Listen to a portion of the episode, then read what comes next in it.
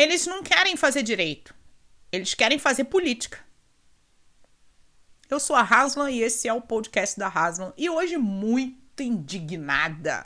Quando começa já de manhã cedo, as pessoas começam a me cutucar e a começar a comentar sobre a conjuntura e botar culpa no STF.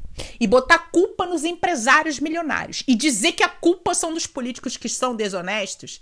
E essa gente que é de classe média, gente que ocupa cargos e funções de decisão relevante, quem são essas pessoas? Os prestadores de serviço.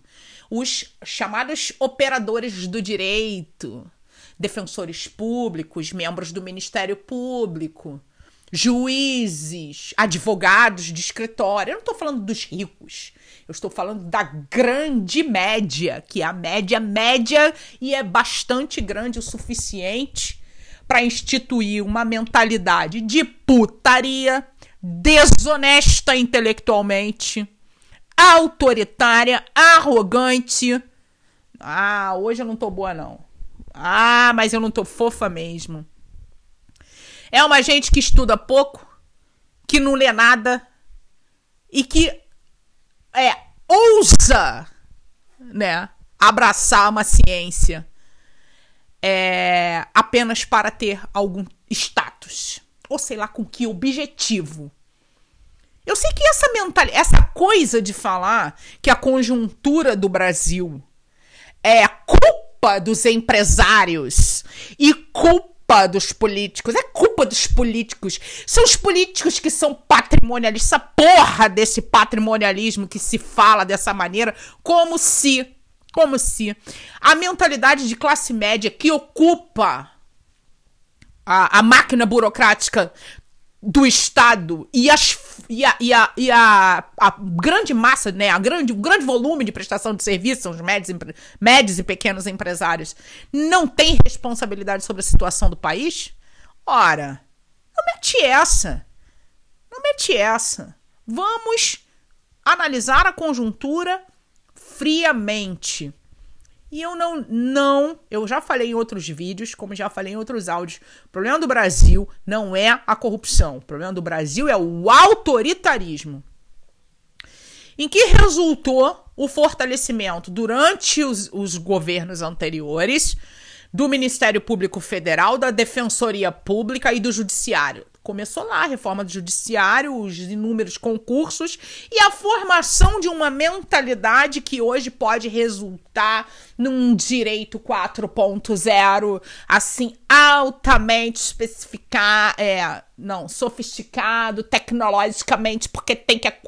Porra! E o cara abre um cursinho, né? Essa é a realidade de onde eu vim. O sujeito funda um cursinho, aí cursinho preparatório para OAB ou cursinho preparatório para concurso. Porque agora o cara não tem nem a chance de fazer mais isso, porque não tem concurso.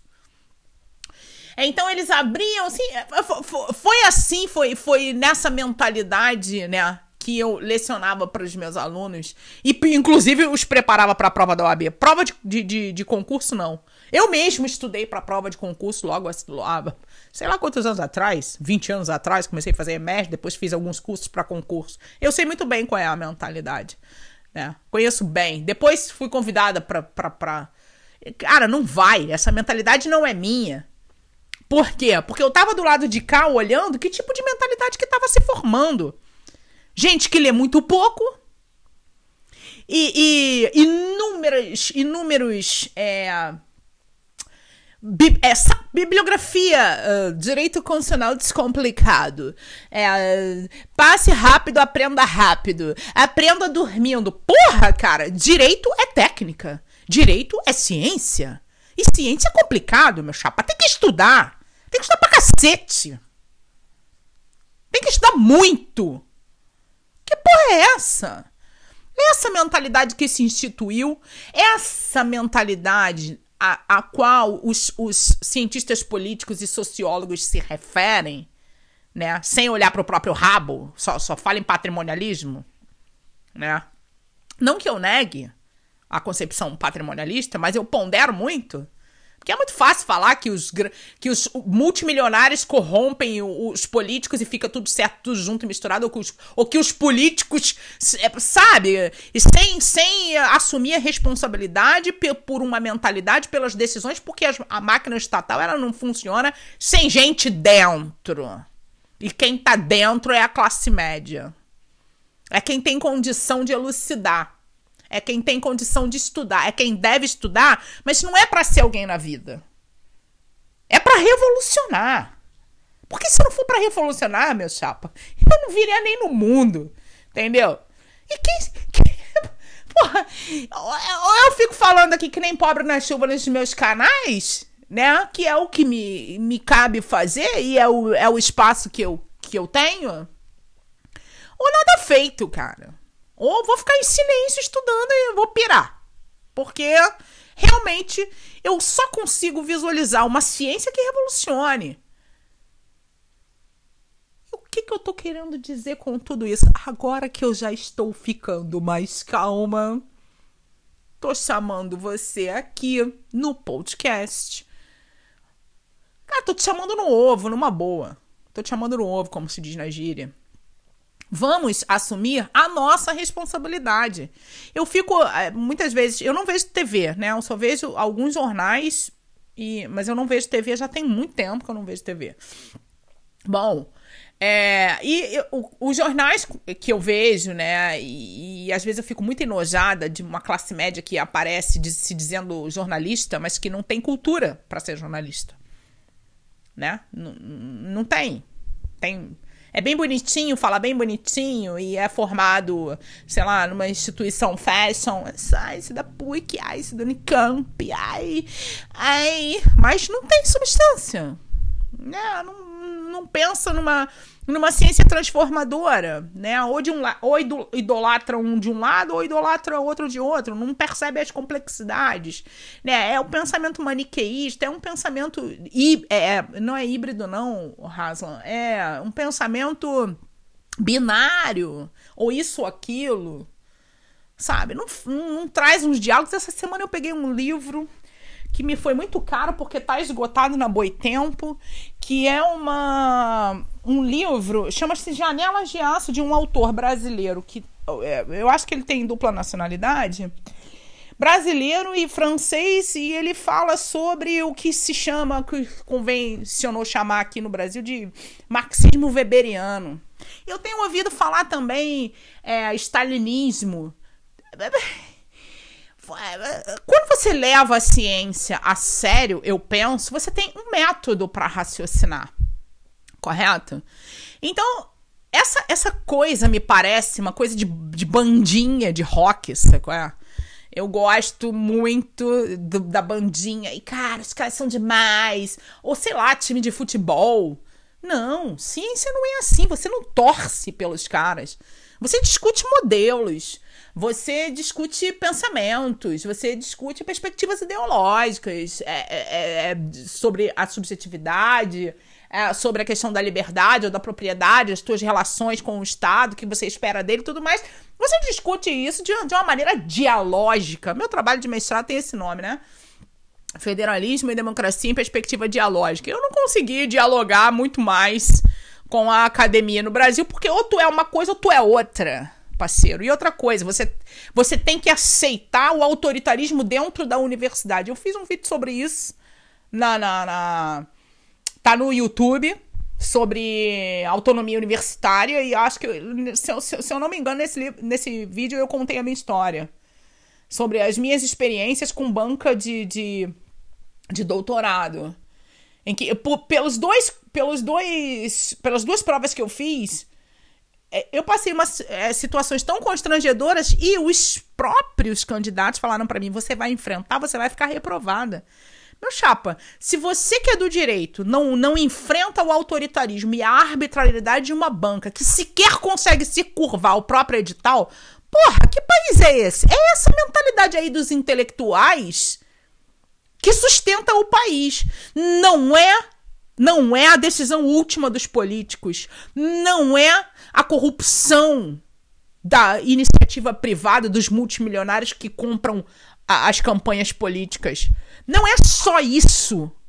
Não é só isso. Mas é muito dessa mentalidade que está na universidade.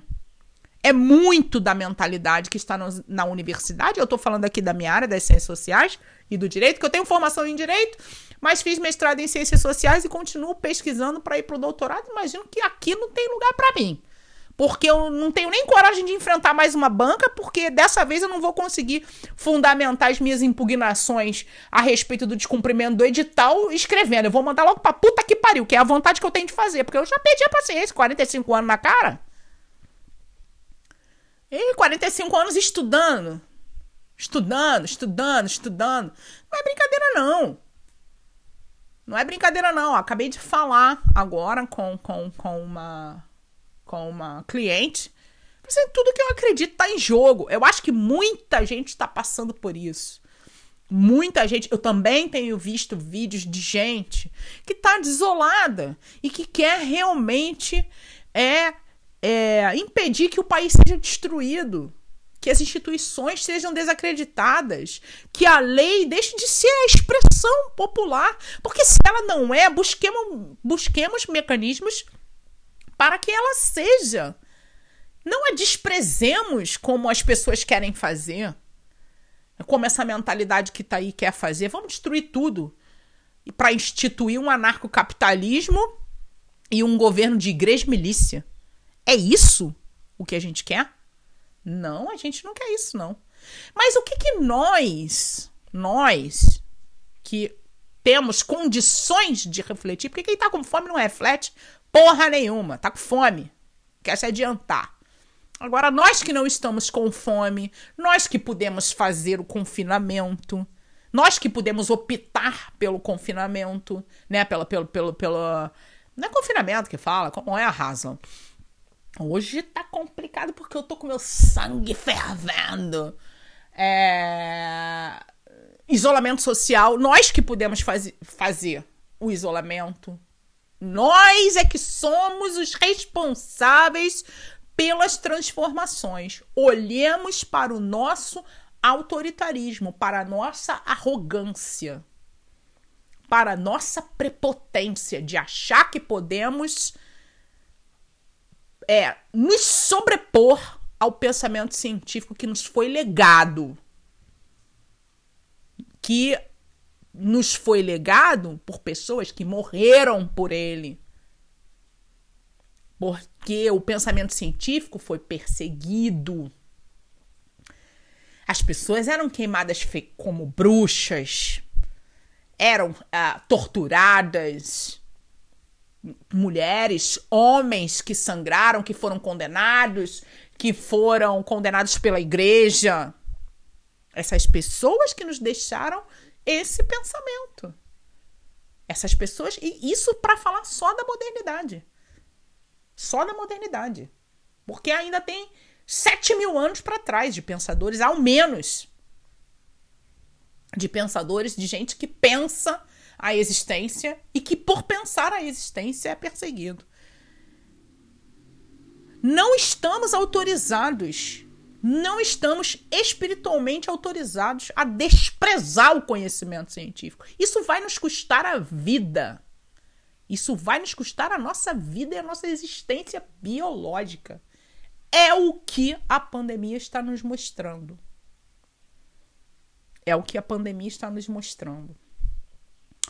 E eu já falei 14 minutos e agora eu já estou mais calma. Não, mentira, eu não estou mais calma, eu estou indignada. Mas o meu chamado aqui, é para que nos curvemos ao pensamento científico, ao legado que nos foi, ao pensamento que nos foi legado, ao legado que nos foi deixado a custas de sangue, de perseguição, de prisão, de sacrifício, por aqueles que acreditam que a racionalidade humana é capaz de promover uma vida melhor para todos nós. Para todos. Não a barbárie, não a desonestidade intelectual, não a estupidez, não ao egoísmo. Curvemo-nos diante das leis. Se as leis não são satisfatórias, dialoguemos sobre elas, critiquemos, reflitamos, vamos mudar os procedimentos. Mas isso não é pegar, não é na estupidez, nem na truculência, nem com burrice, nem com arrogância, nem com prepotência. Não, não. É com humildade, é com respeito a nós mesmos, como humanidade, e a tudo que construímos, e em tudo, em tudo o que acreditamos, nos valores. Essa minha semana é uma semana de chamado. E eu vou te chamar de novo aqui no podcast. E vou te chamar lá para o portal Direito Constitucional em Perspectiva. Tem as minhas notas, uns escritos, que pode te provocar de alguma maneira. Dialoga comigo. Tô te chamando para o diálogo. Ai, Raslan, vamos dialogar. Pronto, eu tô mais tranquila agora. Que eu tô aqui, ao menos te chamando, ao menos te provocando. Esse foi mais um podcast da Raslan. Até amanhã, um beijo. Te vejo no portal Direito Constitucional em Perspectiva, FabianaHaslam.net. Te vejo no YouTube, Direito Constitucional em Perspectiva. E também, não, aí eu não te vejo, você me ouve. E eu te espero. Eu espero seus comentários lá no portal. O podcast também tá no portal. E aí, o podcast também é uma postagem. E aí a gente dialoga sobre o assunto lá. Vamos ocupar os espaços da rede com as nossas virtudes. Esse foi meu recado. Um beijo e até mais.